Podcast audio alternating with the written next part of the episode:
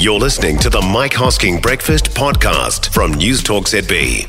So the government has at last pulled another immigration lever, but it's taken a weather disaster to do it. We have a new recovery visa opening today. Specialists in insurance, infrastructure, engineering, debris removal, construction will be able to apply for a fast-track visa that will be turned around in seven days, and for successful applicants, the process is free. Minister of Immigration, Michael Wood, is with us. Morning. Good morning, Mike. This seven-day miracle you pulled, how come you couldn't pull it before? Uh, the reason that we're able to move forward very quickly with uh, this recovery visa Uh, is because we have a much simpler process which removes some of our normal checks that we run on visa types. But we recognise this as an emergency situation, so we'll process these visas within a week, uh, and where they're successful, we'll also refund the fee. So it takes away some of the barriers. You will hang your hat on the seven days because you promised a lot before and not delivered. Seven days is it?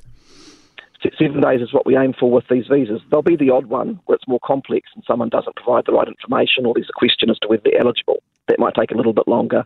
But in most cases, we expect these will be processed within seven days. What about all the other people for the last two years have told you it's also an emergency and you've done nothing about it?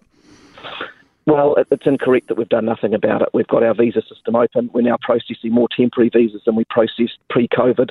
Uh, we processed uh, three times as many residency visas in twenty twenty-two as we processed in any previous year. So, yes, there are pressures in the labour market, but we've been doing a lot.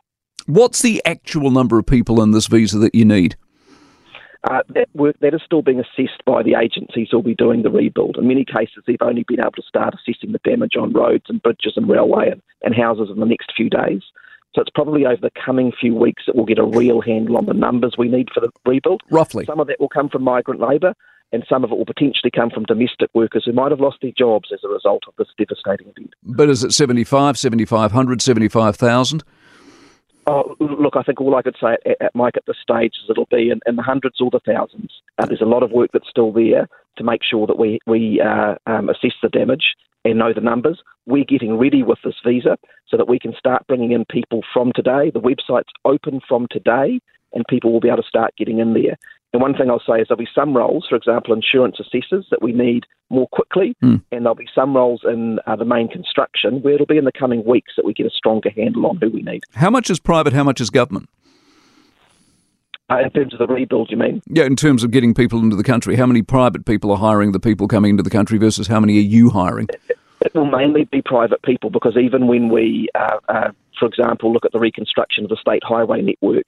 Most of the people doing the work will actually be uh, employed by contractors or subcontractors of Waka Kotahi, and it'll be those companies that people come in to work for. But there'll be some public employees as well, I imagine. Is the demand there? Because I worry we're not as flash as we used to be. Uh, y- yes, I believe that there will be. Um, what we do need to recognise with uh, this particular emergency as compared to, say, Christchurch or Kaikoura, that one came after the G F C, where there was a lot of slackness in the global labour market. At this time, we are seeking people from a very tight labour, uh, global labour market, so it's more difficult. But we believe that by taking away some of these barriers, no cost for successful applications, seven-day turnaround, that we will be able to support the recovery. Appreciate your time, Michael Wood, Immigration Minister. For more from the Mike Hosking Breakfast, listen live to Newstalk Z B from six a.m. weekdays or follow the podcast on iHeartRadio.